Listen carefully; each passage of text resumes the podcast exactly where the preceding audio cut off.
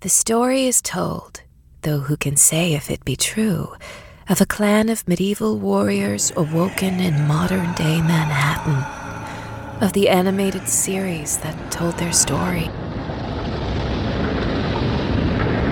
It is an age of darkness. Superstition and the sword rule. It is an age of fear. It is the age of gargoyles. Welcome to Voices from the Eyrie, a Gargoyles podcast.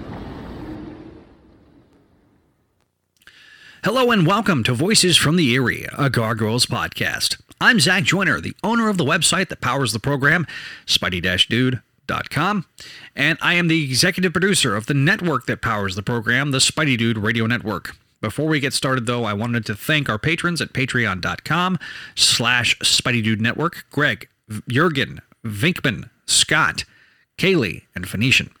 Thank you for your support. And if you want to get the show this show earlier, check it out there, as well as other fine perks that you'll get whenever you become a Patreon subscriber. There will be some exclusive content that's only for Patreon subscribers coming to you very soon. But before I turn it over to our hosts, I want to encourage you to check out our other fine programs, such as Spidey Dude Experience, ASM Classics, Make Mine Mayday, Bogan Rider Variety Hour, the Sal Buscema Era Podcast, Clone Saga Chronicles, and a Spectacular Radio, a Spectacular Spider Man related show that starred a few familiar names to the program. Please follow the network on Twitter at Spidey Radio and this show at From Eyrie, and feel free to send them feedback at gargoylesvoices at gmail.com. Leave us a five star review on your favorite podcast catcher, such as Apple Podcasts, Spotify Podcast, iHeartRadio Podcasts, Amazon Audible, as well as Google Podcasts. It helps us raise our vis- visibility and like, share, and subscribe for more at Spidey Dude Network, youtube.com slash Spidey Dude Network. Also, follow us on Facebook and Twitter, as I mentioned the Twitter threads, but also follow us on Facebook, facebook.com slash Spidey Network, as well as Instagram, if you like Instagram, instagram.com slash Spidey Network. With that out of the way, it's absolutely my pleasure to introduce the hosts of our show, Jennifer L. Anderson and Greg Bishansky. Welcome back, Gargoyles fans, to another episode of Voices from the Eyrie, a Gargoyles podcast. Joining me as usual is my co-host, Jennifer L. Anderson. Hello, everyone. And I'm your host, Greg Bishansky, well, co-host. And also, as usual, joining us is the supervising producer, co-creator, and writer of the SLG and upcoming Dynamite comics, Mr. Greg Weisman. Hi, everyone.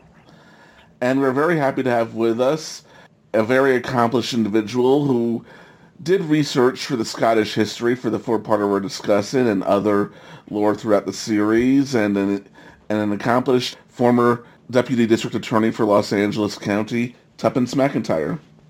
Hi, everyone. Thank you for having me. Tuppence, we're very happy to have you on the show. It's Very much so. one of the main appeals of the show for me was always the use of true history along with the mythology and all the science fiction and superhero aspects alongside that. And I want to thank you in advance right now for helping to bring that true history to this show. Well, thank you. We're going to begin with a little bit of news. This is Nightwatch, reporting from New York. Travis Marshall. Tonight, more on the news that has rocked Manhattan, if not the world. Gargoyles comic book, the first issue for Dynamite, tops 100,000 pre-orders. Greg, how does that feel?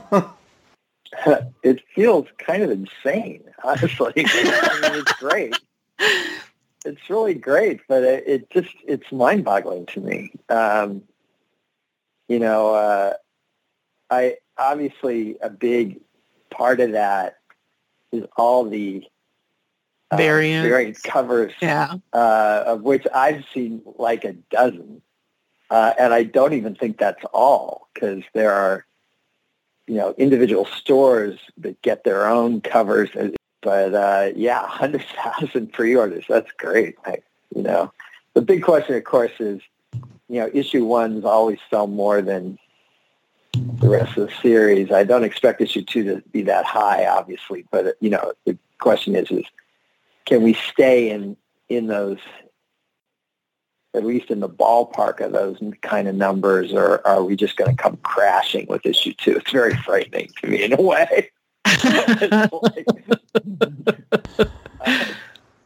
well, fingers uh, crossed. We've got a bunch of great covers for issue two also, and um, and uh, I think you know the story's pretty exciting and fun, and but I'm really proud of these issues, individual issues, uh, the story overall, of course, but also each individual issue. And looking and looking back, like how did the SLG comic sell? What were the numbers there? Issue one How's didn't reach eight thousand, as I recall. Did not even reach eight thousand. Yeah, I mean, you know, I know it was a different era by a lot, um, and you know, we didn't do multiple covers, and SLG was a pretty obscure company, even relative to what Dynamite is today. Um, the whole business was kind of different, but we were um, throughout the run, the twelve, well, the eight or so issues of Gargoyles that got published on a monthly or bi-monthly basis. Um, we were SLG's number one best-selling comic. That may not mean much since SLG, um, you know, wasn't one of the top companies in those days, but just the fact that we were its bestseller, I think, meant something. And I uh, and Gargoyles Bad Guys was the their number three bestseller. So our two titles were number one and number three um, back then, and there's something to be said for that um, because everything's relative. Obviously, you know, there's a huge difference between 8K and 100K. Um, it's a little inexplicable to me, but and it it's really exciting and really frightening all at the same. This has been Night Watch. Sleep well. And with that news out of the way, this, this, this is dropping. Yeah, okay. This show is dropping on Black Friday, so I want to wish. I hope everyone had a nice Thanksgiving, and um, you can listen to us while you're doing your shopping, braving all those crowds, trying not to catch COVID while you get those deals on that PlayStation Five. Yeah, like you're going to be able to get a PlayStation 5. but first, I would like to reintroduce our guest, Tuppence McIntyre, and Tuppence, tell us a little bit about yourself. How far back do you and Greg go? Way back. Greg and I go way, way back. Um, it's kind of amazing. We amazing. go farther back than that she I've- remembers. yes, that's very true. Did she block it out? Was it like a bad experience? And she just Actually, I never remembered it accurately. Greg had to tell me all about it. I apparently he was apparently not memorable when I met him the first time. Um, but uh, college era, um, I've actually known Greg longer than his wife, which is amazing. Um, and um, did we meet it? We met in Pittsburgh, right? Well, we talked on the phone Greg once before that, but yeah, which you also That's right. But I yes, we met that. in we met in Pittsburgh. Um, my girlfriend at the time, Peggy Gold, and I drove down from Manhattan, uh, which is where we were living, uh, to uh, Pittsburgh to stay with you and uh, Cameron Douglas, who was one of my uh, college roommates. And uh, that's how we met through Cameron. I mean, she knows that. I'm telling you guys. Yes. yes. I, I remember uh, Peggy in the visit. I do remember you. I think it's unfair to say that I don't remember you at all. But yes, no, we go we go way way back. Um, Greg is a dear friend, and um, he and his family have embraced me, and I now consider them my surrogate West Coast family uh, because I'm from the East Coast. So they take care of me for all holidays, you know, um, Rosh Hashanah and Thanksgiving and Christmas and everything. They always look out for me. It's absolutely lovely. Um, and I am anti-tap to Greg's boots, which is pretty great. That's true. awesome. Very awesome. I love Okay, when so now how did you wrangle her into uh, this is obviously for Greg. How did you wrangle Tuppence into working on gargoyles with you? Uh, well, we, I, I think I was, we were just, I mean, you know, we hung out all the time. Um, my wife Beth and I and Tuppence and, and a small group of other friends as well, I suppose. But we hung out all the time, and I'm sure at some point I was just, I don't have a specific memory of this, but I, my assumption is, is that at some point I was just talking about what we were working on. And, um, and Tuppence kind of volunteered, is my memory of it, um, that this subject matter, uh, well, I'll let her talk about it, but it, it, interested her enough that she sort of volunteered to, to get us some information. Hmm. Hmm. I um, I have a memory of you calling me up, Greg, and us talking oh, really? on the phone. And yeah, and you were uh, talking about Macbeth. And I'm like, yes, Macbeth. You know, we had a chat about that. And I think I pulled a book off my shelf and like looked at the genealogy. And I'm like, and you know, this son and you know this relationship and you know whatever.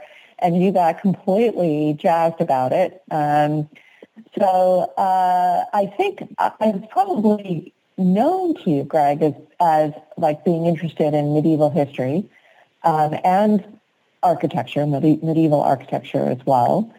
Um, so I just, you know, had a ton of books on the on those topics, and you know, McIntyre. My last name is Scottish, and my dad's family is from the Inner Hebrides. Um, so I'd been to Scotland a lot. I'd, you know, was always very interested in the history. Um, so uh, yes, I may have volunteered. I think I was like, hey, let me give you my stuff, or you asked for it or something. And so I sort of curated my books for you, Greg.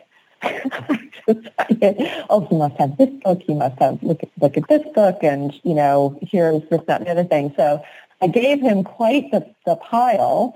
We had another chat or two, you know, about the history.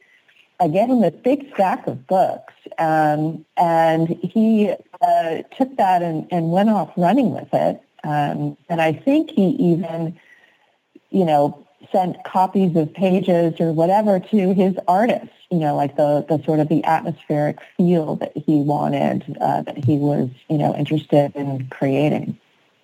So yeah, I, I had a lot of fun doing it. And, and I think, you know, Greg was always enthusiastic about gargoyles and was very enthusiastic to talk about uh, everything that I'd found. So there you are. So you gave him homework and he did well with it.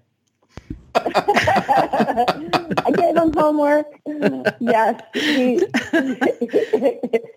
he's very good at that stuff. Um, and uh, but you know, but we also while we chatted about things, um, you know, we didn't. It's not like um, you know, I saw an early copy of the scripts or anything like that. Um, you know, Greg, you know, knew what he wanted, pulled what he wanted uh, from there. He had the books for a long time. He was working with them for a long time. Um, but yeah, I'm very pleased. And uh, and then there's the Viking story, uh, how the Vikings became um, sort of visual characters. And Greg remembers it differently than me. But go ahead, Greg, on the Vikings. Well, I mean, uh, in the uh, pilot, the yeah, Vikings exactly. were thrown in um, by uh, Michael Reaves, um, who wrote that. We had marauders in the original story that Paul Lacey and I came up with. I don't know what marauders means in any specific way other than bad guys, you know. Um, but uh, Michael made them Vikings. And I don't know if Michael made them Vikings because he'd done research or it, or he just thought Vikings were cool. I know that was my response. It was like, oh, Vikings are cool. That's cool. Let's have Vikings attack the castle. um, but I hadn't done any research uh, when we did it, and I have a fairly clear memory of learning um, that, oh, in fact, Vikings were attacking the west coast of Scotland in that era, 994-ish era AD, you know, um, and uh, being like really pleased that we hadn't gotten it wrong. I mean, I, I felt like we'd gotten it right by accident. Now, I don't remember at what point that happened, um, and it may very well be that, yeah, you know, what we then did had a lot to do with, uh, you know, visually had a lot to do with um, uh, the research that Tuppence did, but the, the choice of Vikings was Michael's. That I, I'm sure of. But, uh, Oh, uh, but I don't know what, I don't remember what uh, process we went through to make sure that the Vikings were depicted accurately. I just uh, was happy that they were, I guess. Um, right. You like you the helmets more? with the horns. Right. Yes. You you really like the, the look of the helmets with the horns for the Vikings or and you remember it being without horns, but you know, um and I remember you chatting about uh, Vikings, and I'm like, you know, you wanted Vikings because they look so cool, and I'm like, well, you know, happily, that's what was happening all over Scotland at that time, and it really was an accident. I thought that was just hilarious because, you know, I I, I don't think I ever spoke with Michael about any of his um, choices for his stories, uh, but you know, I I didn't speak with Greg about you know who should the Marauders be but I thought that was great that they got it right. Yeah, that was, but that was also the fact that we got it right was became an inspiration for what went forward because having gotten it right by accident once, we were then fairly determined to not squander that opportunity to sort of say, okay, let's play our little fantasy show within the realm of known history. You know, in other words, let's not just make stuff up. Let's um, let's weave it into the history um, with the idea that being okay, you know, the winners are the ones who write the history books, so they're not going to credit the gargoyles with anything because they killed all the gargoyles, right? So they're going to make it seem like uh, gargoyles were myths or they didn't exist. They're not going to sit there and go, oh yeah, gargoyles won the war, but uh, you know, I mean, they're not going to admit to that. So you know, we tried, there were certain dates, for example, that um, the books that Tuppence gave me had. Some of the dates were fixed, like pretty specific, sometimes down literally to the um, time of day as well as the month and the day of a given year. And other times, you know, a birth date for a certain character, they might have like a five to 10 year range. Like this character was born sometime between here and here. And that gave us some flexibility. Um, you know, in other words, where the history book didn't know how old the character was, I would pick a date within that range that worked for us. Um, but, uh, you know, any date that history seemed to know, we would live with. And then the thing that was even, so all that was great. But what was even better is, is that when we start hearing these stories, you know, I came into the show very familiar with Shakespeare's Macbeth and not even a little bit familiar with the historical Macbeth. And once we start hearing the stories of Macbeth or later Kenneth II and Kenneth III and all this stuff that eventually played out in later episodes and comic book issues of Gargoyles, those stories were so great it was like, well, why wouldn't we want to use that stuff? These are fantastic stories. So it just became a boon to the series because we could both be, historically speaking, relatively accurate within our fantasy context, but also we were able to just take advantage of these great little-known stories. Um, which to most of our audience, I assume there's one or two medievalists who saw the show maybe who were like really impressed. but to most of our audience, it was just new, you know. It's like, hey, you know, what if you stumbled, what if you'd never heard of the Greek myths and then you stumbled on a show that took advantage of Greek myths? You'd be like, wow, this is great stuff. Uh, and and you, it makes me look brilliant when all I'm doing is rating uh, actual history stories. Shakespeare rated history too. It's totally fine. Everybody does it. Right. I was about to say shout out to longtime Gargoyles fan Todd Jensen, who is a medievalist and who was impressed by it. I was just thinking of Todd. Oh my gosh. Hopefully he'll hear this at some point. Well, I All mean, right. also I'm hoping that we inspired a few people here and there to, you know, I know we inspired some people to read Shakespeare. I hope we inspire some people to read history, you know, to get interested in the very history that we were both utilizing and to a certain extent abusing. Um, but, uh, you know, that's the hope is that, you know, we're just telling a great story, but wouldn't it be lovely if it made someone say, I, I want to learn more? Um, and uh, then hopefully they did. I did, and I did. so yeah, thank you I, for that. I, I can think of a lot of people that really like dove into it after that. It sparked Good. people's curiosity. hmm I think we should move into the episode itself. We'll circle back to the history when we when we get to the flashback, but I love the opening for this episode. Both opening scenes. One is chilling, and the other one is funny and chilling. I mean, you don't hear Xanatos gasp very often. And of course, how like it is it for Brooklyn to not know what Elisa's nose actually looks like? What was he looking at? She's just got one of those weird human no- noses. Like he doesn't know. I, I view that as a commentary on um, artistic criticism in general, which is that, you know, it, it happens very often that someone will say, well, that's just wrong, you know, that the nose is totally off. When in fact it's exactly right because it's in fact her. um, you know, and many times I get people who speak very definitively and objectively about something that they clearly know nothing about. um, and uh, so, You mean on the internet? uh, it's even yes. No, no one on the but- internet would do that. Never. Jennifer, I hate to tell you, but uh, I no, I mean, Greg. I really I do. feel I feel that way more now, obviously, even than I did then. But uh, I love that line specifically because it, to me, that's really emblematic of artistic criticism, which is that yeah, sometimes it's valid.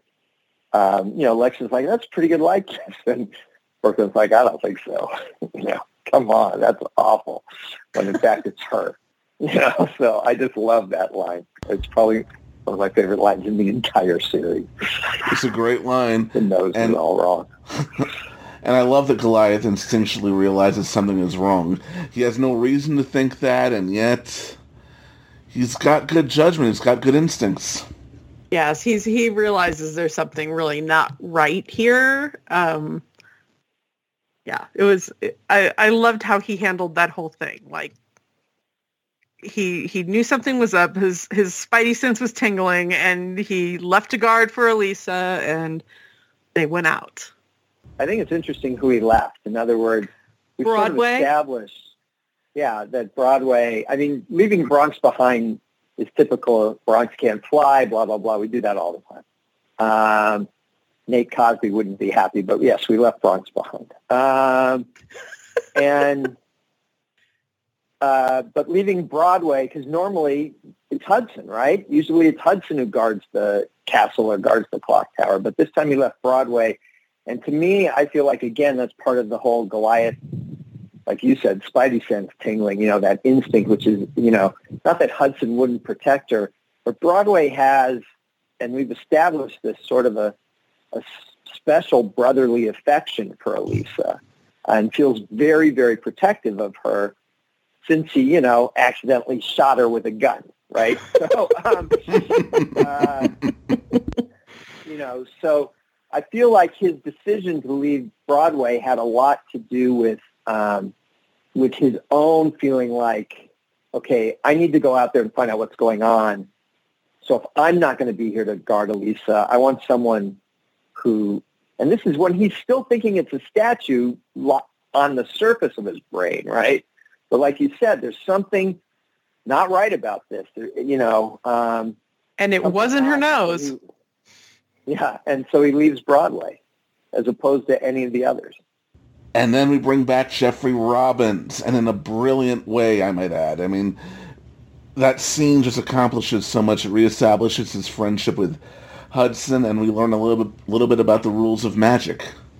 Right. Yeah, we wanted to make sure that um, I mean, it was something that Michael and I, um, maybe Brendan Lydia too. I can't remember, uh, uh, but certainly Michael and I uh, talked about a lot, which is that we just we didn't want magic to be a, a writerly crutch. You know, whatever the writer needs it to be at any given moment. That's what magic is. You know, there had to be rules in the Gargoyles universe for how magic worked. Um, you know, you can't just pop something into existence um, with mortal magic and um, without there being conditions and, and all this stuff. And so the idea that you'd have to see and hear a spell and that therefore a deaf person or a blind person would be immune um,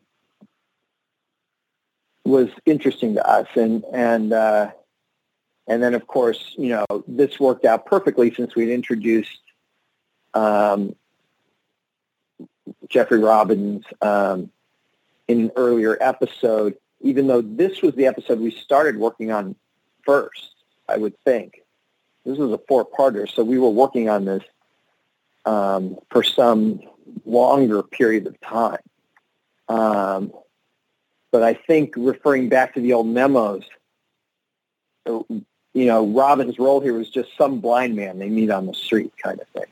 Um, but by that, by the time we got to actually scripting the episode, we had uh, introduced Robbins uh, in a prior episode, and so obviously that's who we were going to use here. And, and of course, it was great to get Paul Winfield back in the in the booth. You know, that was always a plus to have someone that good in there. Why did why did you have uh, Damona uh, chanting in Latin? Your choice was Latin as opposed to Gaelic or something else. Did you have a uh, uh, so a decision there? It, um, we usually so the the book she the page that she's reading off of is a book to, torn from the Grimorum Arcanorum, which was an old uh, Latin book of spells. So all, in other words, it predated um, its arrival in in Celtic lands. You know, it came from uh, Rome in uh, you know BC times. You know, um, mm-hmm. Roman Empire, Augustus, and that. We we had, the book existed before it got to um, northern Europe. Um, and so anytime we did a spell from the Grimorum, we would use uh, Latin. But, uh, you know, we did uh, spells in Hebrew when that was appropriate. I feel like we did some Gaelic stuff in the Banshee episode that comes in down the road. It's been a while since I've seen it, but I have a vague memory that we used we always wanted to use a a less current language, you know. Um, yeah. And uh, uh, but for the Grimorum, and this was a page that Demona had stolen from the Grimorum in an earlier episode. For the Grimorum, we always use Latin. I do want to ask one question about how magic works, and this is a question I've seen a lot because some people were a little bit confused. You need to see and hear magic for it to touch you. So let's say supposedly the Archmage was standing in front of Jeffrey Robbins and pulled his Fulminos Venite lightning, uh, would he be immune? Not from the lightning bolt, but you couldn't he couldn't turn Jeffrey into a lightning bolt. You know, in other words, um, it wouldn't about, be he wouldn't be immune to the effects of what happens due to the magic, right. but he the magic itself couldn't affect him. Right. In other words, the Archmage summons a lightning bolt magically, but the lightning bolt is a lightning bolt, so it hits him. You know, it's like if you summon, if you turn someone to stone and then you tilt the stone over and it hits Jeffrey Robbins on the head, he's going to get a bump. You know, um, Of course. he's not going to turn to stone himself, but that, but the results, you know, of the magic um, could still affect him. Does that make sense? I mean, is that clear? I know it's it very sense. it, it's very clear. I know it was it makes sense. yeah, it was is very it was very clear clear? to me. It was clear to me. I'm just asking for the people out there that have asked. Well, that. like uh, you you summon rain with magic, and he could still get wet. right, You know, yeah. right. Mhm. You'd still get wet. But Yeah. yeah. if you said I'm turning you into a rain cloud, that wouldn't work. Um, so it's that's the difference. It's one thing to cast the spell onto something. It's another thing to be affected by the results of the spell. And then I love how the next scenes play out, how urgent it gets, and and we're talking about Goliath, how Goliath previously assigned Broadway to protect Elisa's statue. He instinctively makes sure that he keeps Brooklyn at his side once they know what's going on. I love that. Yeah, uh, he keeps him on a real short lead there. Yeah, I mean, Brooklyn isn't subtle about how he's feeling about Demona. You know, um, he is. Uh, as soon as her name comes up, he's sort of knee jerk, ready to punch her lights out. You know, kind of thing. Um, and so it's hard for Goliath to miss that. But yeah, I mean, I think one of the the things about Goliath's leadership style is he knows his people. Um, he knows his people. He knows their strengths and their weaknesses, um, and uh, delegates, you know, with all that in mind. Um, I mean, I think it's a great kind of moment too, where he tells Hudson and Lex, "I want you guys hunting in pairs. I don't want anyone else on their own, um, and I want you to stop by the clock tower and have Broadway and Bronx go out looking too." And you know, Lex is like, "Well, well what about Elisa? You leave and." Because that's really her. Now we know that's really her. And Goliath is like, yeah, but Demona doesn't know where she is, so she's as safe there as anywhere. Priority has to be finding Demona. And so he even is prepared to take a calculated risk with um, Elisa's safety um, because now that he's got uh, a handle on what's going on, um, you know, he's on top of things. Uh, I mean, Brooklyn says, you know, big city. How are we going to find her? And Goliath is thinking, unfortunately, that is not going to be the big problem. And in fact, it's not because what they do is they follow her trail of destruction um, across the city until they finally uh, catch up to where she sort of stopped at uh, Pack Media Studios. Literally following a trail of bodies A trail of corpses. Yeah. For a Disney afternoon. That's awesome. Yes. Let's, let's talk about this because you have villains often talk about it, threaten it, and I understand for most TV shows there's this thing called standards and practices where the Joker can gas someone on Batman the animated series, but he can't actually kill them. We hear we hear things implied through a character's reputation, but Demona enters a very small pantheon of animated TV villains who is actually an on-screen mass murderer here. Is that a question? Because it's true. I mean, No, it's not a question at all. what it was was the question? And I remember the first time I watched this. I remember the first time I watched this way back in 1995. I even though they were turned to Stone, I almost couldn't believe what I was seeing. It was just such a chilling scene, and it, and I couldn't take my eyes off of it. She, that woman with the bags. Did she wake The up at sunrise? The arms. So what happens to a woman with no arms at sunrise? It's not pretty.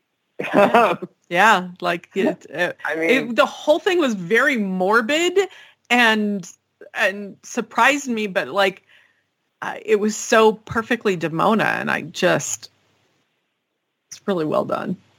I mean, look, if we had been doing this as a network show, we probably wouldn't have been able to get away with that stuff. Um, but we were syndicated, and um, and we had a S&P executive, Adrian Bello, who I've mentioned before, who was uh, really understood what we were trying to do, and and still tried to rein us in sometimes.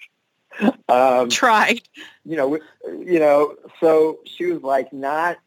She understood that we needed to show Demona doing this, but she said not too many on screen. You know, the implication that she had done more, that's fine, but not too many on screen. And one of the big reasons we couldn't do it at all was because obviously it wasn't imitatable behavior. You know, you can't, it's one thing, if you show someone stab someone with a knife or shoot someone with a gun, well, in theory, impressionable people, whether children or otherwise, could watch that, think it's cool horribly, and imitate that behavior.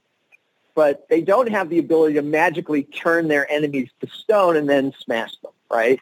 Um, that, that is a fair point. I think that's a really great distinction. Right. And that was the distinction that allowed us to get away with this. I mean, one of the things that I love, even just the title of these four episodes, City of Stone, you know, was was just a, it's a great title because you just have all the, you know, and most of a big chunk of every one of these four episodes is set in the past. And yet City of Stone still works for the whole thing because you've just turned all these people to stone. The, the streets are quiet, you know. Um, when Goliath and Brooklyn and Hudson and Lex fly away from the clock tower from above, initially they can't tell what's going on. They're not hearing sirens. They're not, you know, what, until they get land, you know, and then it becomes, you know, bizarrely clear that something's wrong and it's way too quiet. And it's that quiet that we tried to get across as much as possible. Um, but yeah, you know, Adrian Adrienne in essence said, okay, it's not imitatable. You can do it, but let's not do too much of it. And so at one point, she was like, um, can we do just one less blowing up the body? you need those ones at the no. beginning, and I get it. You you want those two at the end, but let's do one less in the middle. And so, so she lost like, her arms. So she blows off the packages, but of course the packages are attached to her hand, and um, and so we're like, oh, that's okay. And she's like, yeah, that's better. And, and, and, you know, Frank and I are looking at each other like, cool. All right. We, we can live with that, you know, trying to not give away our bloodthirsty glee over that decision because, you know, obviously if you think about it for more than a second, it's way worse. Yeah. Um, but, uh, you know, you kind of have to have a bit of a sick mind, and I don't think Adrienne had a sick mind, so she didn't see it. Um, um, or if she did, she sort of, you know, let it slide. Um, and um, and you know, I also, you know, a little kid maybe wouldn't get it, wouldn't get the implications of it, and that's sort of the concern. You know, it's like again, as always, we want to write on layers. So yeah, for an adult audience, they see that and they're like, oh man, that's horrific. But a kid might just think, oh, okay, um, I guess I don't know. But uh, but as always, you know, Frank and Michael and and Brynne, Lydia, you know, everyone working on this, you know, we're just making the show we want to make, you know, and then crossing our fingers that our audience including our target audience of 6 to 11 year olds, um, will be with us. Uh, and, you know, working again to write on layers so that we're not leaving that audience out of the shenanigans. But, uh, um, but still, you know, we were making the kind of show we wanted to see when we were 6 to 11 or, you know, 20 to 40, which is what we were now, we we also see her destroy what is clearly to us Brendan and Margot. but then we see Brendan and. Margot later. Yeah, it just it wasn't Brendan and Margot. You know, it's just someone with similar. I mean, I actually looked at it last night, and I thought that actually doesn't really look that much like Brendan. It's just the fact that they're a couple, and that woman has the same hairstyle as Margot with that same sort of hairband that Margot has, or whatever it is.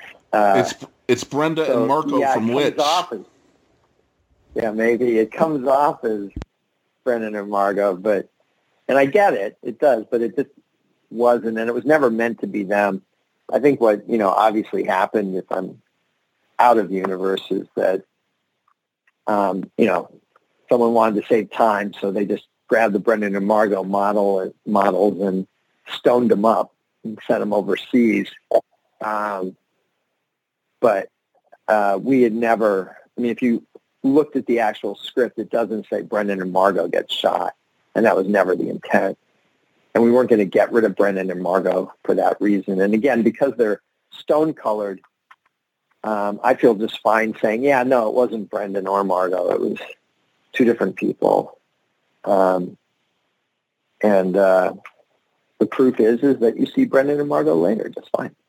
One more commentary about this scene. In a lot of ways, as chilling as it is, it also highlights Demona's short-term thinking. This isn't advancing anything for Gargoyles or what's left of Gargoyles. This isn't about protecting her people. This is just stone-cold, gleeful, murderous revenge. That's all it is. She's really not gaining anything from this. This is just madness. Right, and it is. I mean, even in even when you think about numbers, you know, um, this isn't a good plan for destroying the human race, or even all the humans in Manhattan, like she tried to get Puck to do for her. Right.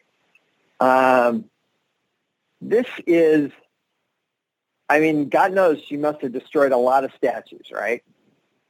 But when you think about it, relative to the number of people who live in Manhattan, I'm sure the number was relatively low. Um, I mean, horrible. I don't want to understate how just how horrible it is. But if what your goal is is the complete genocide of the human race, this is a horrible way to go about it, right? I mean, you're going to you know, if you alone are the only person, you're you're going to somehow go and kill billions of people this way. Um, it it would take you forever. Now she's immortal, so maybe she would enjoy it. I don't know. it would, maybe it would never get old. You know, but uh, it you know again, it's an incredibly inefficient system. If your goal, as she's stated many times, is the complete genocide of the human race. This is a very inefficient way of doing it. But she sure is having fun, isn't she? And yeah, she's right. definitely enjoying herself. Petty revenge and and just having a good time, I guess, in her sick way. But it's not practical, which again I love, you know, because that's Demona. It's it's like you said, Greg. It's on one level, it's fairly short-sighted. Um, but you know, I'm sure she'd enjoy the terror that it was causing during the day, and uh, and then the carnage she could wreak at night, and, you know, along those lines, I guess. Mm-hmm. And now we can flash back to 11th century Scotland, and we get this cool fight with the hunter and uh, Demona, who still hasn't been named yet. But um, I'm sure this is something that's come up before, so we're going to bring it up here. We've talked about the, how cool the design of the hunter's mask is. It also matches Gillecomgain's scars. No one noticed. Um, you know, I there are a couple answers to that. One is is that of course someone must have noticed, um, and you know it becomes uh, it's a Clark Kent sort of thing. You know, I mean, it's like you notice the hunter's mask have the same scars as Gillecomgain. Maybe Gillecomgain's the hunter. Yeah, but you know that'd be pretty dumb of him, don't you think?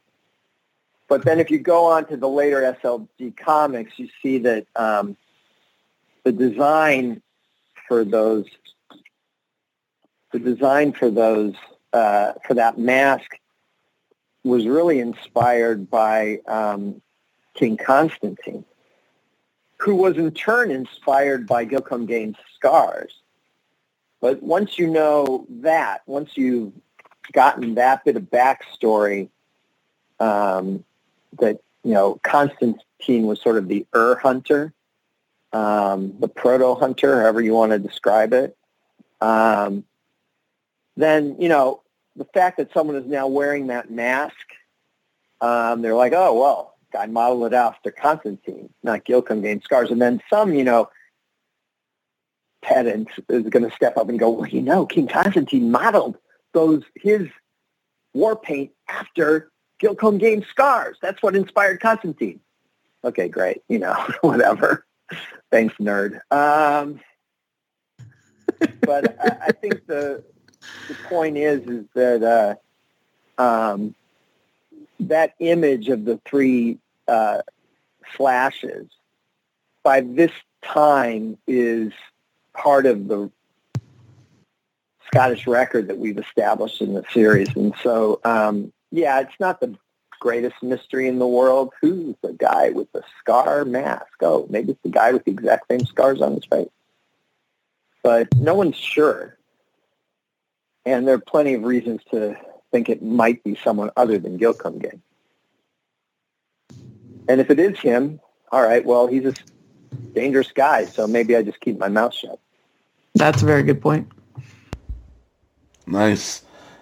And now we get some more historical figures, which is one of the reasons why we invited Tuppence. We get to meet, again, Bodhe, a somewhat older Macbeth than last time, 12 years older. And they talk about the politicking of King Dun- Prince Duncan, he's prince at this point, ordering Gruach to marry Gillecomgain. And I love how Bodhe plays it and then loses it. Yeah, I don't know, Tup, how much you remember the specifics of what was in there. Again, I, I think we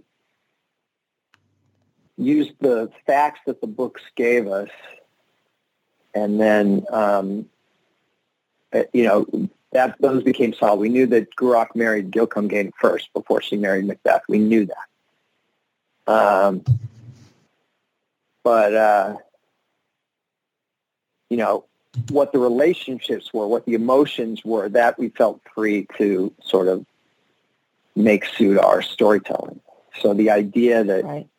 Gruach and Macbeth were in love and that, yeah, Bodhe initially talks tough like, sorry, Macbeth, we're going with the other guy until Macbeth says, well, fine, we'll run away. And he's like, no, no, don't stop, please, please, you know. Um, is very Bodhe-esque in terms of our interpretation of Bodhe. Um, but, you know, I, I have no idea whether historical Bodhe might have been a badass for all I know. I have no idea. Um, but uh, I don't know what you remember, Tup, about that section. Uh, I I do remember uh, that, and um, you know, it's it's pretty common in um, you know, medieval politics to uh, marry the, um, you know, the widowed, the, uh, the woman who's left behind and to sort of bestow legitimacy. And, um, you know, there really wasn't love involved in all of these marriages for the most part. Um, so it's lovely that Greg added that uh, element there. I think that's, and it, and it moves the story along beautifully.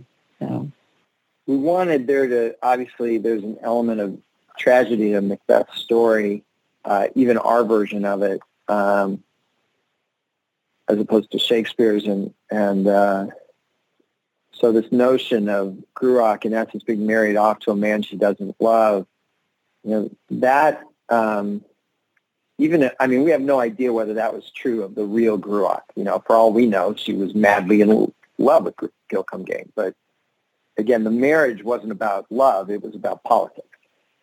Um, now, uh, and the without a doubt, whether it was true about her specifically, we all know there were and have been over the centuries many, many women who were forced into a marriage with someone they had no uh, feelings for, might even have extremely negative feelings for. Um, that is not an uncommon thing in human history at all. So it it it felt true enough, you know. I mean, historically, she married Gil Gillecomgain first. Then when he died, she married Macbeth. And in terms of who was the, uh, you know, ran Moray, Clan Moray, it was Finlay, who was Macbeth's own father first, then Gillecomgain, then Macbeth in that order. And so again, with the facts, we stuck to them. But with the emotions, we felt liberated to play these characters the way it fit our story. And what was sort of lovely is that those two things, and I've talked about this on the podcast before, which is that when Gargoyles was really humming, everything just seemed to fit together so organically. Um, almost as if, you know, we were tapping into some alternate universe where gargoyles did exist in Scottish history or did exist, and it all seemed to fit and work. Um, and you know, when it the story seems to write itself, you know you're on the right track. The only way I can put it. And this one did felt that way. I mean, for a little bit more history, someone we don't meet here, but um, it seems like Duncan has a lot of authority for someone who's still just a prince. That the king, I assume, I think it was Malcolm II at that time, gave him a lot of authority here. So was there ever a chance? Was there ever any moments where um, King Malcolm II almost showed up in this series and this miniseries? I mean, I know he shows up in Avalon Part One, but. yeah, uh, I think by the time we got to the outline, I think what in early discussions when we were going over the history, Michael and And Lydia, and I, we talked about including um, the guy who we eventually refer to as Maol Chalvum, um, or Malcolm the second. Um, and we talked about having him in there. Uh, and then we just felt, I think, by the time we got to the outline stage, that uh, we had enough characters we were introducing. And we wanted to keep it tight and not overwhelm the audience and not overwhelm the storytelling by including too many um, characters that didn't that we didn't immediately need. And so we could allow Duncan, in essence, to stand in for both himself and his father. Um, and grandfather. You know, we don't refer to grandfather. Again, grandfather. Grandfather, right? Sorry. Um, we don't refer to him as king until he is king, right? You know, the history is still the history. He was just prince during this time. But he was the crown prince, so you figured he was, um, you know, the guy in line to take over the throne, and that would give him a lot of authority. And people, I suppose, in theory, um, could have, uh, you know, pleaded their case to the king.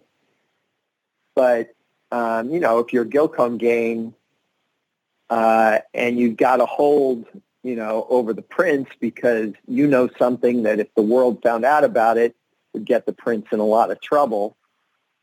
Um, then you know you don't want to go to the king. You're holding on to that information. And Macbeth is just in this episode, he's just uh, manipulated. I mean, he's manipulated to kill the man who, in fact, did kill his father. But uh, and then Gillecomgain can't resist, you know, rubbing salt in the wound and thus confirming what Duncan has said, right? Um, but uh, for all Macbeth knew when he first showed up there, if he had thought about it, Duncan could have been lying to him and Gilcom Gillecomgain could have been completely innocent. I mean, that's not the case, obviously. But, you know, when you think about it, if Duncan had wanted to get rid of Gillecomgain, Macbeth was, you know, pre, uh, really primed to dislike Gillecomgain because Gillecomgain married the girl that he loved. So then you say, this guy who married the girl that you loved and took Clan Moray from you, uh, also is the guy who killed your father, Macbeth's not prone to say, really, him? You know, he's prone to say, I'll take care of it, you know. Some Someone else we meet at the saddest wedding before George R. R. Martin came along is we meet a... Are we allowed to make red wedding jokes in 2022? always. Always. I think so. All right, we meet an infant who history calls Malcolm, although you end up calling the baby Canmore, so uh, and that name resonates throughout the rest of the series. We'll get to that later, but and Tuppence, please feel free to chime in here. Where did that name come from? Yeah, so Canmore in Gaelic means big head. Um, so it was first assigned to somebody who must have had a remarkably large head. Um, but um, I think history has uh, Canmore and Malcolm as uh, interchangeable, and Malcolm Canmore becomes Malcolm. So I think that's that's actually accurate. Nice, right? And, so and you're welcome for the Gaelic lesson. Our, our problem um, was that we had named um, Prince Canmore, a fictional character that we added as Prince the Malcolm, younger brother of Prince Malcolm. You mean you said Prince Canmore? Yes, you did. Uh, Prince Malcolm. We had created Prince Malcolm in season one as the father of Princess Catherine. That is, as a fictional addition to the royal family, a younger brother who died relatively young. I mean, not too young to have a daughter, but uh, relatively young. Um, a younger brother to Kenneth III. Am I right? Kenneth III, right? Yes. Um, so having named him Malcolm, which was a good, from our point of view, Scottish name, seemed to fit. Um, we then came up against all these other characters named Malcolm, and we thought this is going to get so confusing. so, for example, because this Malcolm that we're talking about now also had the nickname Canmore, um, like, okay, we're not saying that he wasn't Malcolm. We're just saying that most people refer to him as Canmore, and so that's the name we'll use. Uh, and so it's not ahistorical. It's not wrong. We it just isn't the complete story. We're just not going to mention the fact that his quote unquote Christian name was Malcolm and that Canmore was something more of a nickname. It, it also occurred to me that maybe he was called Big Head because um, it was what his mom felt when she gave birth to him. Um, that he had an unusually large head as a baby. Is it too late to change um, Sydney's name to Canmore? she might go for it. Hey, you've got Fox. That's two names from the show, then. That's between you and your daughter, Jennifer. So. Um, and then, you know, when we were dealing with uh, Duncan's grandfather, whose name was also Malcolm, we used the more Gaelic Maol Chalvum for him. Um, again, be, just because we had too many Malcolms in the show. Um, so if we could find a different yet historically accurate name for these for Malcolm for our second Malcolm and third Malcolm. I don't mean Malcolm the second, Malcolm the third. I mean for the second and third Malcolms that we had in the show. That's what we did. And so that's why we went with the Canmore name as if it was his name.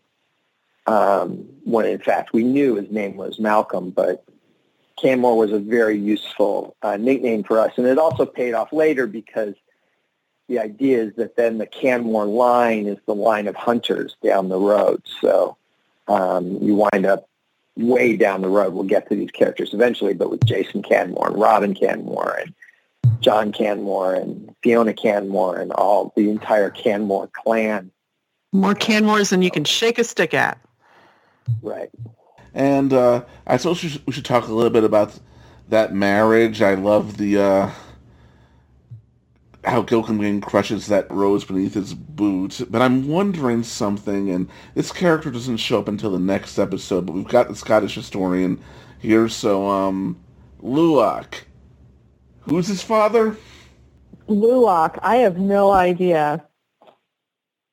Um, okay, so, so Luach uh, is in history. I thought it was Malcolm's son, and he actually reigned for like 30 seconds and then got booted off the phone after being thrown after his father.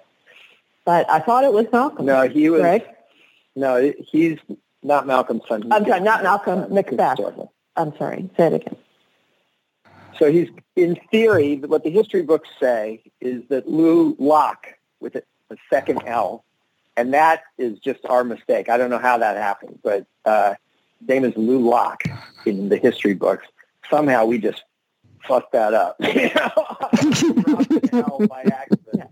I don't know if it was like the Gruach Luach thing. Um, we thought, oh, they rhyme. I get it. Okay, or whatever. But we just blew that. Um, but other than It's fine. that, It's fine. The Scots swallow their middle consonants. It's fine. that's right. There you go. That's fine. exactly Historically, right. that's exactly right. Yeah. um, but here's the, the thing, is that historically, uh, Lulach was uh, the son of uh, Gillecomgain, but who was adopted by Macbeth, so that he was also the son of Macbeth. Now, the thing that we sort of posited, because you look again at uh, Lulach's, or Luach's, uh, doesn't have a birth year. He has a birth year range in the history book. And that range included him being born after um, Gillecomgain's death, which I thought was interesting and implied something to me that, um, okay, uh, in theory, this was Gillecomgain's son because if you do the nine-month math, right, uh, then clearly Gillecomgain died here. If you go back nine months, that's before that. Maybe uh, maybe Macbeth was always really his father. Maybe the reason Macbeth adopted this kid so readily was because he thought, "Yeah, this is my kid. Um, and the w- thing I used to sort of posit based on what we read in the books is that the implication might have been that uh, when Gillecomgain was alive, there was a lot of rumors about that this uh, pregnancy, this kid, was really Macbeth's kid. Then after Gillecomgain died and Macbeth and Gruach get married and Luach is born, there are rumors all about, you know, and Macbeth adopts him. Then the rumors become, well, this isn't really Macbeth's kid. This is Gillecomgain's kid. In other words, people are horrible. yeah. that you know who no one is going to sit there and go oh yes this is all on the up and up but that, that around the the court so to speak it's always the negative version of it. Oh Gruach uh, slept with the other guy before the first guy was even dead. Or oh that's not really his kid. We don't have to respect him you know he's the kid of the dead guy that hunter you know um, but uh, from the, what we wanted to posit is that any way you shake it, Macbeth loved Gruach so much that that kid, whether he has two L's in his name or one, he loves as his own son. And we treated him as his own son. And we had had Jeff Bennett play young Macbeth. So we had Jeff Bennett play uh, Luach um, when, once Luach gets older, uh, so that uh, we could make that connection even a little stronger and just imply that it was really um, Macbeth's son, because for all intents and purposes, in our show, it was. So I think I'll add, um, it was very, very common for high-born sons um, to be brought up in uh, other courts and, um, you know, not in your parents' court, uh, but in somebody else's. Um, very common. And, um, you know, and of course, if you raise a child, you know, to like uh, a his teens, then you become very attached to that kid. So it's very common to do that. So uh, in medieval times, and you know, sons didn't spend a whole lot of time, you know, with their true parents or whatever. So there may be something there too uh, that that may have happened. Right. Mm-hmm. Yeah, I'm sold. that fight scene Then is you- also. I want to talk about that rose for just a second because that rose was very calculated on our part. You know, um, we wanted to play this moment where she's with the rose. She's clearly thinking about Macbeth. Um, then, you know, he basically orders her away. So she puts the rose down and she leaves, right? And he picks up the rose and he smells it. And for a second, what we wanted was the audience to maybe sympathize with him. We know she's in love with Macbeth. We've established that. And so for a second you think, you know, this guy's married to a woman who doesn't love him. Is, is he a sympathetic figure? And then he drops the rose on the ground and crushes it. and it's like, no, no, no, no, never mind. Don't worry about this guy. You know, we're going to kill him off in a few minutes, and it's just fine. Uh, And then we get another very great choreographed fight scene. I just love it. And and like you just said, if there's any doubt that Gil Gaines the scumbag, it's when he takes Gruach hostage. yeah. Yeah, this is not. Who a also, let's be honest, is probably pregnant at that moment also. Probably, yeah. yeah. Not a good guy. No, yeah. Definitely I'm- not. And I even love the way Demona is used during that fight scene. You can tell she's clearly not in her prime because in some ways he outmuscles her and and the tide turns when she grabs the torch. Well, it's not a torch. Uh, what the the Brazier. lantern- the brazier, yeah. Yeah, I mean, it, it's a, you know, we had shown them fighting earlier, and then, you know, the sun comes up, interrupts that fight. But, you know, you definitely feel like, I mean, one thing that was nice is that the Demona model was at least consistent throughout. Right? I mean, suppose the last episode where It was all over the not so place. much. Um, but here, at least, it was consistent. Um, you know, she's young um, in the modern day stuff. She's clearly older in the uh, 1032 stuff, right? So great. Um, that helps make it clearer.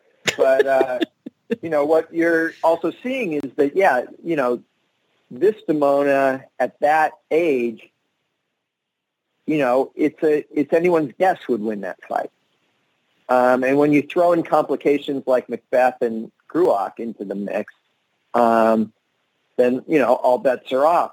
The thing that I always thought didn't quite work, animation wise, is that when uh,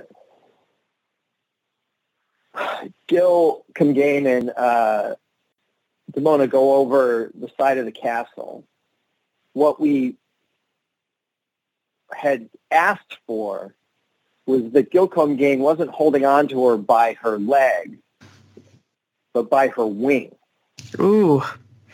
Oh. And the reason for that was, okay, because if she loses her grip, if Macbeth doesn't save her and pull her up, right, then with him holding on to that wing, they're both going to fall to their deaths, right? Whereas that's clearly high enough that if they start to fall, she should be able to glide in for at least some kind of decent landing, right? Even with her holding him holding the leg, right? Yeah. I did catch that. Uh-huh. Uh, and it came back, and again, I cannot remember, was this a board problem? Was this an animation problem? Um, all I know is it came back and it wasn't the wing. It was the leg that he's holding on to. And it again became one of these things where on the kind of schedules we were on, there was no ability for us to fix that. So you just have to sort of buy into the notion that he's heavy enough and she's old enough that that she's really at risk here. Um, but I wish it had been how we originally conceived it, so that um, you know, you have tremendous clarity about why she would not have survived this if, if Macbeth hadn't intervened to save her. Yeah, I feel Um, like that just like that just makes me cringe. Just that idea, like, ooh. I think that would have been and that really was the good. idea is is that but we didn't get it you know it you know it, i i feel like at least once an episode i'm bitching about something we didn't quite get. Uh overall i think it all works but i think you know there's certain things we weren't perfect and we didn't always have as much time let alone money as we would have liked. And and uh so you know there were limitations. And uh so this was one where uh it didn't quite come off the way we wanted, but I think it works well enough. Well enough. Not great, but well enough. You get the basic idea of it. But there isn't the kind of clarity I would have liked to have seen. The meat of the scene, though, is when she takes off his mask and he demand and he, in a way, almost taunts her and asks if she remembers, and then She's she like, says nah. no. Nah. yeah. You He's built a whole personality about like be th- these scars on his face, man. Yeah. You got to figure she's just has scratched a whole bunch of people over the years. it's possible for her to remember just one. You know, Yeah, which one were you? it's a lot of the boys guy in in barns. the that- hayloft, or the guy in the barn, or the guy uh, up on the hill, or uh, give me a little help, a little more help. You know, no, she doesn't care. She doesn't remember. She doesn't care. We lo- love that moment. I mean, that moment when everything in his life is built to this moment, and her response is, "No, I don't, I don't remember you. You're nothing to me." Um, and he just goes berserk. You know, that's more infuriating than anything she could have said. Um, is that he meant nothing. Because you're right, and She built he built this entire persona around these scars, and he doesn't care. she don't. She just doesn't. That is almost uh, makes me think about the grudges some of our heroic characters hold against certain villains. Lexington hates the Pack, Brooklyn hates Demona, Broadway hates Dracon. The Pack, I don't think think about Lexington. If they think about any gargoyle, it's Goliath. Ditto with uh, Demona. I doubt she thinks all that much about Brooklyn. She's fixated on Goliath and Elisa. And with Dracon, I don't even think he knows which gargoyle is Broadway because if he thinks about any of them, it's it's Goliath, but mostly his nemesis is Elisa. Uh, yeah, I mean, I think there's an aspect of this, and I, you know, this is obviously a theme of this entire four-parter, which is this aspect of, as Xanatos would say, you know, vengeance is a sucker's game. Um, and you know, it it's a it's dopey. I mean, it, it's been a driving force, I'm sure, for much of human history, and it's pretty damn stupid. Um, and uh, that was definitely the big theme for the entire four-parter is that is in essence, vengeance is a sucker's game. This guy spent his life about this vengeance, and the person who wronged him, from his point of view, doesn't literally doesn't remember the incident. You know, she wants vengeance for what he's done because of what she did, but she doesn't remember the incident at all. The inciting incident to his personal tragedy, and that's just infuriating to him. Also, it's shocking to him. You know, in other words, he had he in his mind she was his ultimate nemesis, right? And that's been true for the last I don't know eight years or so, twelve years or so, because he, as the hunter, has been killing gargoyles, right? But um, and she's the one he's sort of failed to kill. Um, but he's imagined that it's been true since he was a kid or a teenager at least.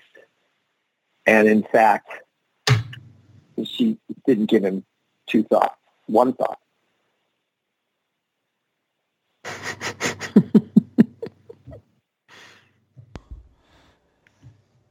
Ain't that the way it goes? And then we get the wedding scene, and Duncan takes up the Mask of the Hunter. We'll talk more about that next time. I love how the Hunter becomes this sort of legacy identity, but this is the only time in this entire four-parter we hear the name Lady Macbeth. A very significant name if you know your Shakespeare.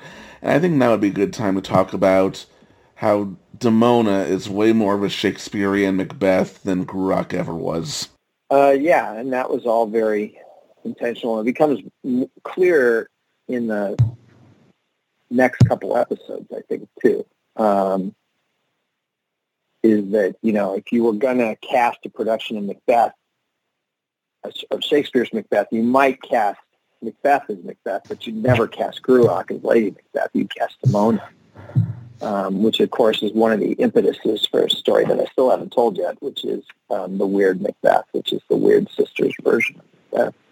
Um, and uh, it's uh, you know just part and parcel of the uh, of it, you know maybe in the Gargoyles universe, uh, as the story got back to Old Will, it all got confused, and he thinks he's basing Lady Macbeth on Gruach, but in fact he's basing Lady Macbeth on Demona. Any chance we'll see that? I like to think of it. Any chance we'll see that weird Macbeth story now that you've got Dynamite?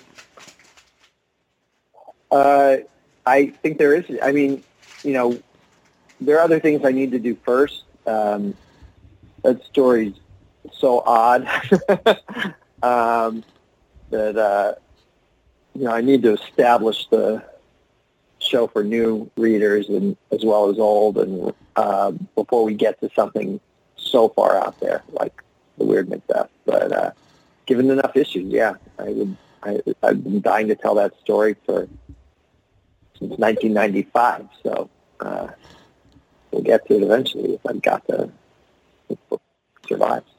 Before we flash back to the uh, present, Tuppence, you did all the research and you know your Scottish history. What are your thoughts on how they did with it throughout the course of this episode? We talked about that a little bit before we started recording, but and you said you watched part three as well. Yeah, I watched this part and... two and three. I, I was totally impressed. Really impressed um, because um, you know there's a lot of detail here, and um, you know you have to keep track of all the characters, and um, you know you're dealing with uh, murkiness because it's so long ago, um, and your the sources aren't very accurate. Um, so I think you know the story does a great job with it, gives you a real flavor for it, and uh, I was really impressed. I was definitely impressed the first time I saw this, and I didn't know any of that. I mean, I knew the Shakespearean Macbeth. I had seen a production at some point before I saw this, but um, so this, and at first I was thinking before I knew what they were doing, they're committing revisionism here, and then I apparently found out. Didn't John Rhys Davies say that to you in the booth at one point, Greg? Yeah, I think I think you mentioned this last episode, but uh, but yeah, his initial reaction was that yeah, we were. He didn't know the history, but he knew obviously he knew Shakespeare's Macbeth really really well, um, and so you know us. Uh, in essence, he was like, "Oh, you're." You know, you're you're changing it all, and I'm like, well, no, actually, uh, Shakespeare changed it all. Well, really, Holinshed changed it all. Shakespeare followed Holinshed's lead. That's right. But uh, yeah. Um, but, uh, you know, this is more accurate to the history. I said, you know, maybe we're adding gargoyles into it. But other than that, we're trying to be really faithful to the history. And once he uh, heard that, once he uh, heard that, he became interested in it, and he very much got on board and was very excited about it, at least at the time. I don't know how much again, 30 years later, he remembers of it. But back then, um, he definitely got into it and relished it. And uh, obviously, he does just a phenomenal job. We didn't have him play really young Macbeth last episode, you know, um, because John's voice is just uh, so deep that it didn't feel like uh, he could get down there to being like a, a kid.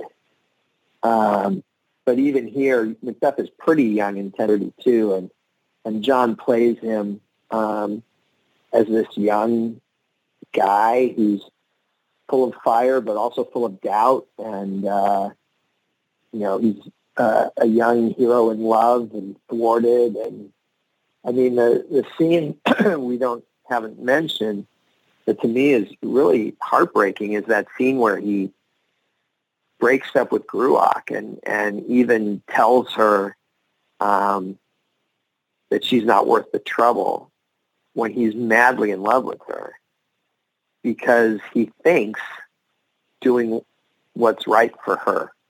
He thinks he's protecting her by making her marry Gillecomgain, which is horrible. Um, but, you know, in the context of the society that he was brought up in, you know, running off with him, he thinks is a too big sacrifice for her to make, as opposed to um, at least being um, Lady Gillecomgain, uh, where she still, you know, maintains her her courtly standing and isn't on the run, and Gillecomgain's, you know, uh, in Moray and and uh, and can give her a good life, and so he thinks he's doing her a favor. Of course, he's deciding for her, so you know it's not perfect, but I do think it's kind of heartbreaking. She's devastated, and once she leaves, he's clearly devastated. And you know that scene parallels to, and we'll talk about it in a couple episodes, but to what happens in the fourth episode of City of Stone so it was also laying pipe a bit too. Before we flash back to the present, I actually had the pleasure of meeting John Rhys-Davies at New York Comic Con back in 2015, and he signed my copy of season two, volume one of Gargoyles, and he actually was very delighted to see, to see, that I brought the copy. Usually, people bring him copies of Lord of the Rings or other things, or Indiana Jones to autograph. And he had he said he had some very fond memories. He at the time he was doing a lot of voice work, and he said that out of and I'm not making this up. He actually said this out of all the shows he did voice work for, this one was his favorite. The scripts constantly impressed him, and that man could talk. If there weren't more people online, I mean, I would have loved to have had dinner with the guy. I mean, he just seems like he can just talk, talk, talk, all sorts of stories. I mean, he was a delight. Nice. Very, he was very much a gentleman. It was a pleasure to speak with him. Uh, yeah, I mean, John, it was a pleasure to have in the booth. Obviously, incredibly talented. Um, you know, fun. Um, and he did. He got into it. You could tell he was into it. You know, um, I think it. I think from the moment he walked in the door, it was sort of a kick for him to be playing a character named Macbeth. You know, it.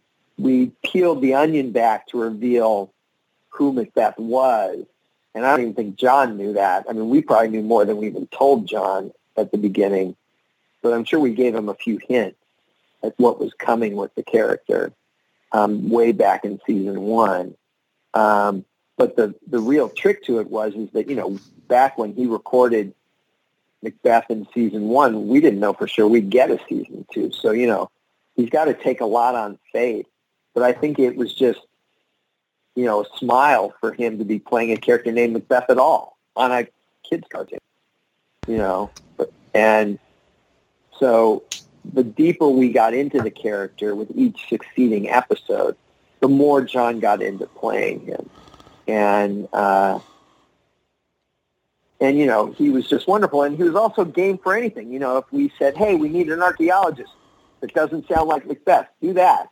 You know, he did um, whatever we needed, he was game to do. Uh, like I said, just a, a, joy to work with, as was, you know, all our cast, really. But uh, John was a great uh, recurring guest star to bring in and, and a, a, great presence in the booth. Even back then, before Lord of the Rings, if you're a big geek like me, having John Rhys Davies in your booth at all is like fantastic, you know. Yeah, and, and I'm a huge Tolkien fan. Believe me, I was tempted to bring Lord of the Rings for to be autographed as well, but it felt right for me to bring Gargoyles, and I'm glad I did. It was it result. I've got to. I didn't tell this part. As soon as he signed it for me, he said, "I'm going to sign right here, right next to Marina Sirtis, so that Demona can feel Macbeth's grip around her throat." really, he said that. and then he added, "I love," I, and then he added, "I love Marina." Actually, Yeah, I mean, you know, John was part of that whole Paramount Star Trek thing. He, you know, was Leonardo da Vinci on uh, hmm uh, Voyager, and uh, so you know they all traveled in the same circles, and and um, and John and Marina had great time together, playing off each other, just really fun. Um, uh, you know, it's, there's nothing like Frakes and Sirtis playing off each other. I mean, there's nothing like that. But uh, but you know, John and Marina was also a lot of fun. They just really got it, both got into it and had a great time. Very cool. And Marina's amazing in this episode. I mean, just you know, every level, terrific.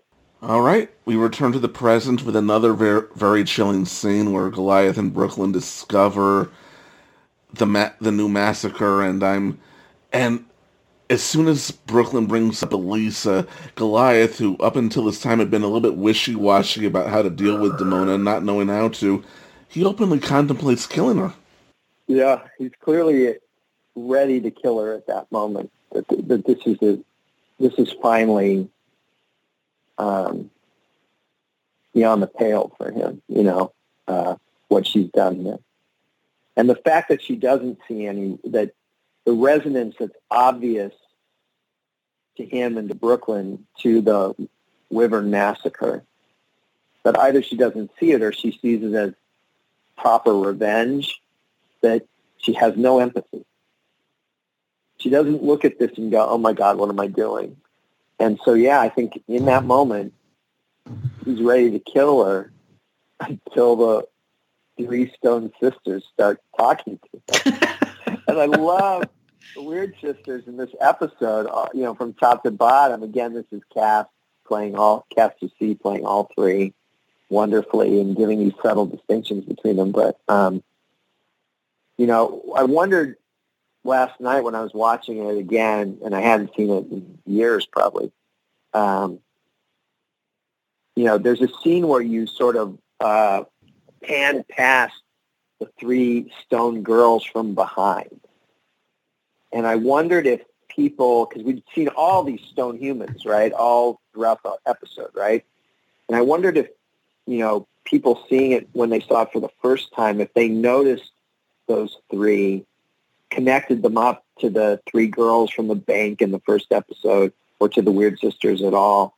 Or if it was just, oh yeah, more stone statues and they paid no attention to it until you see them, until they start talking. um, I think by that, Creepy girls start talking. I think by this time we knew we had to be looking for them. I mean, it's only been Yeah, over twenty years, but yeah. that's a creepy moment when they start talking. And then when Brook, Brooklyn taps them, yeah. One, and one by one they all disintegrate. You're just like, oh man, uh, that's a nice creepy little moment. It's so too. creepy. Yeah. Yeah. Followed followed by Goliath and Brooklyn following the trail of corpses.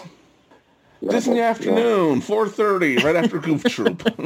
Gosh. Uh, All right. Well, then we then we end up uh, with with Xanatos and uh, confronting Demona. And Well, yeah, uh, I mean, what you get here is Hero Xanatos, which is always fun to play. I mean, Oh, Xanatos yeah. is a great villain, but it's always fun to play Hero Xanatos on occasion. You know, him saving himself and Fox in the helicopter at the very beginning, him saving Owen here, risking, you know, the whole thing, because from his point of view, he's got to turn off this broadcast, right, to save everybody, risk it all to save Owen. Um, and uh,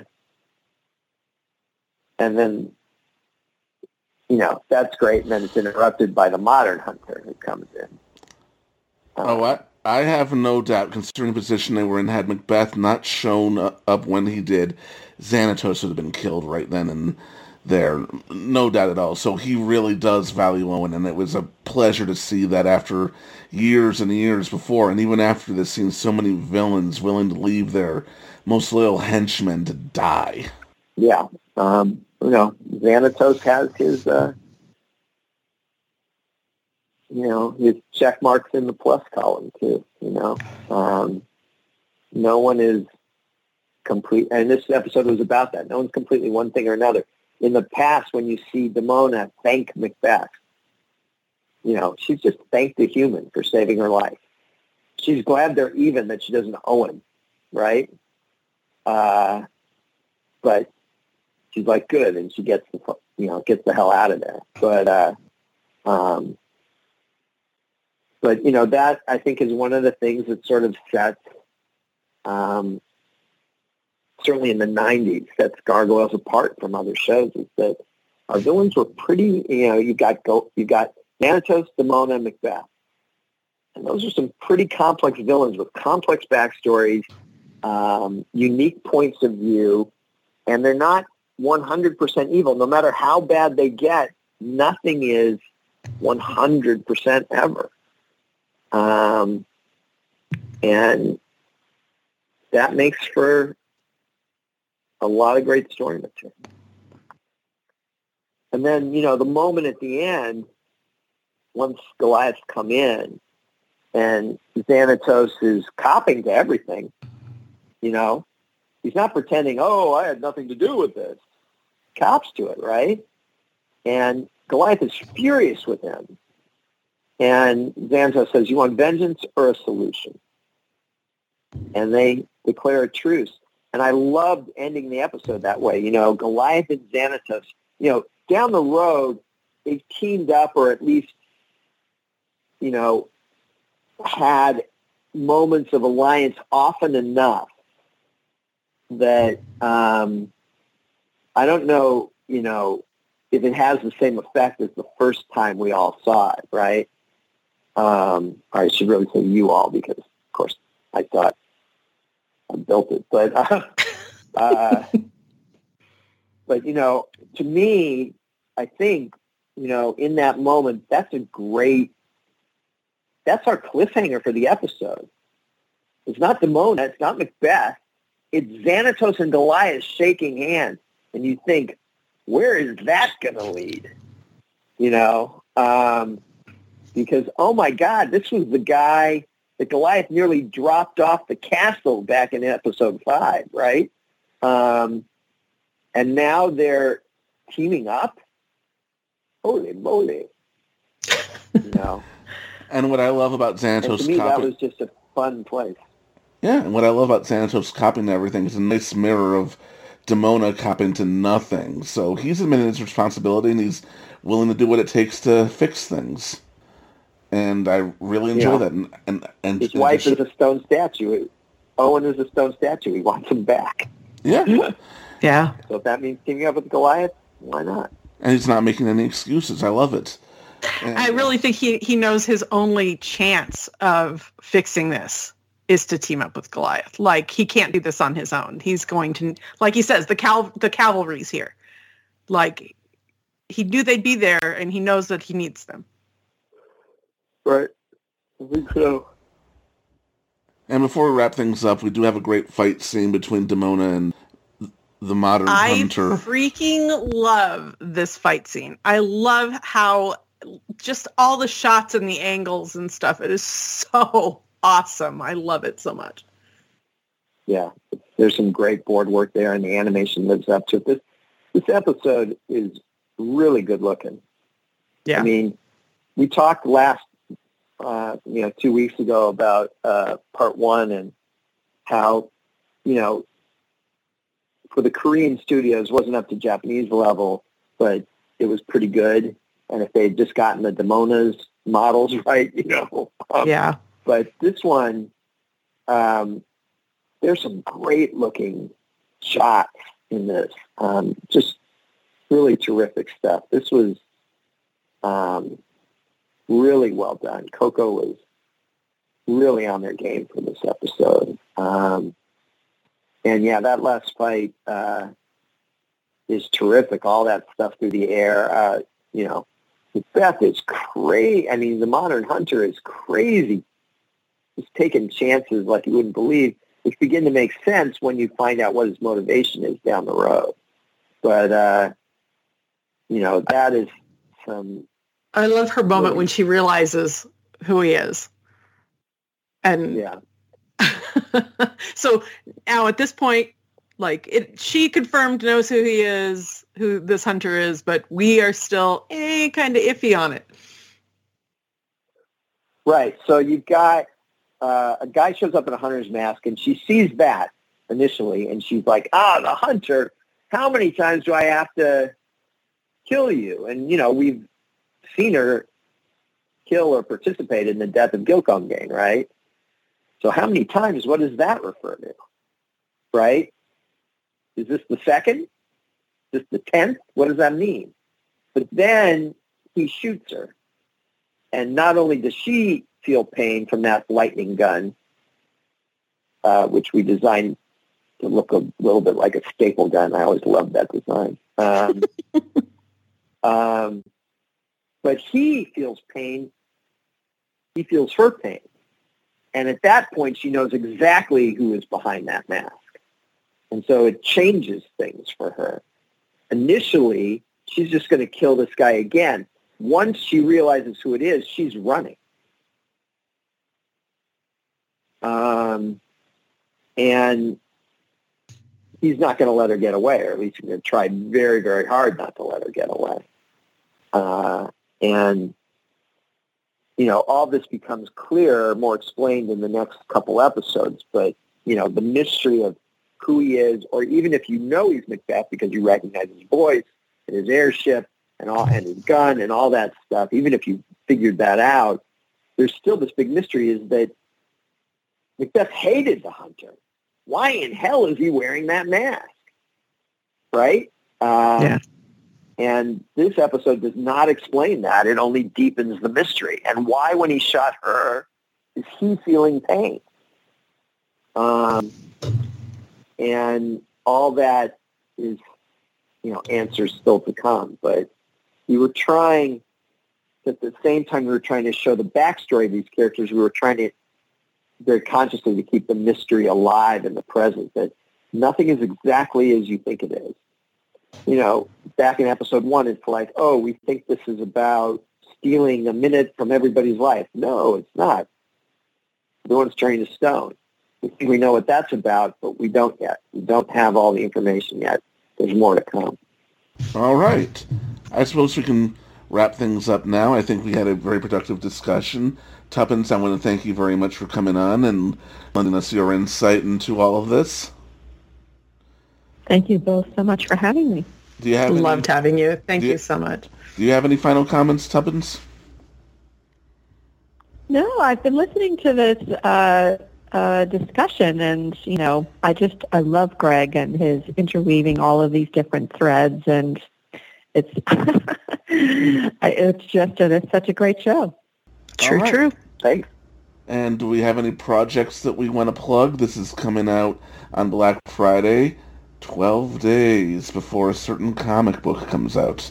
Uh, well, uh, as I've been doing pretty much every time on this show, I've got two things to plug. I've got Young Justice Targets, um, issue six uh, uh will be coming into stores in December.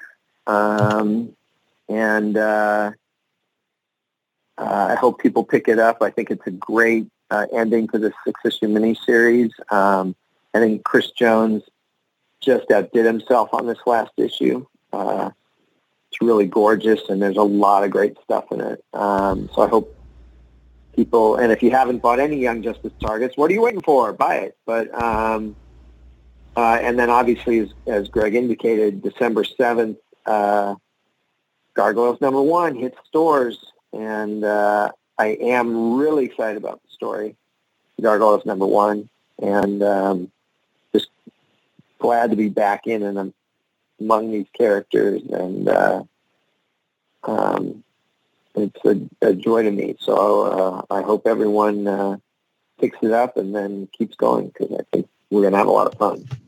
I just read the digital version of Young Justice issue six Targets today, and I concur with everything you said. It was a nice conclusion to that arc. I really enjoyed it, and I hope this is not all there is left to be said about this universe. I hope for more at some point. So keep binging Young Justice hashtag.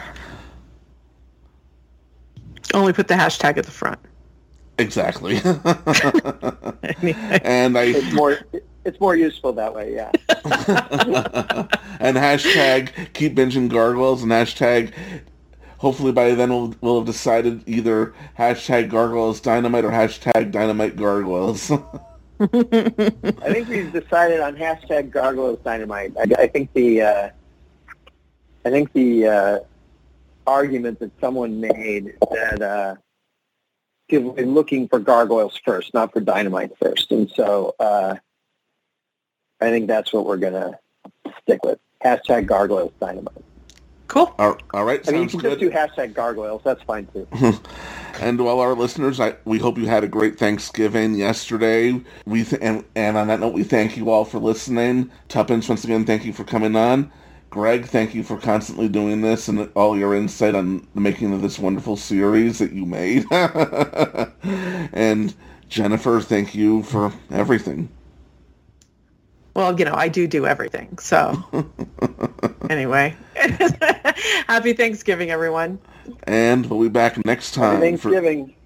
Happy Thanksgiving. And we'll be back next time for City of Stone, Part 3.